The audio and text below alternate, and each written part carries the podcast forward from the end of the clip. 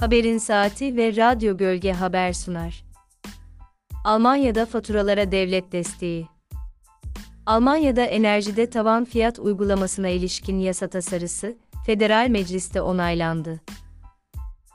Mart ayında yürürlüğe girecek uygulama, geriye dönük olarak Ocak ve Şubat ayları içinde geçerli olacak. Uygulama kapsamında, hanelerin ve küçük, orta ölçekli işletmelerin ortalama doğal gaz tüketiminin %80, 2 kWh başına 12 sent, ortalama elektrik tüketiminin %80, 2 kWh başına 40 centle sınırlandırılacak. Bu sınırın üzerindeki enerji tüketimi ise güncel piyasa fiyatından faturalandırılacak.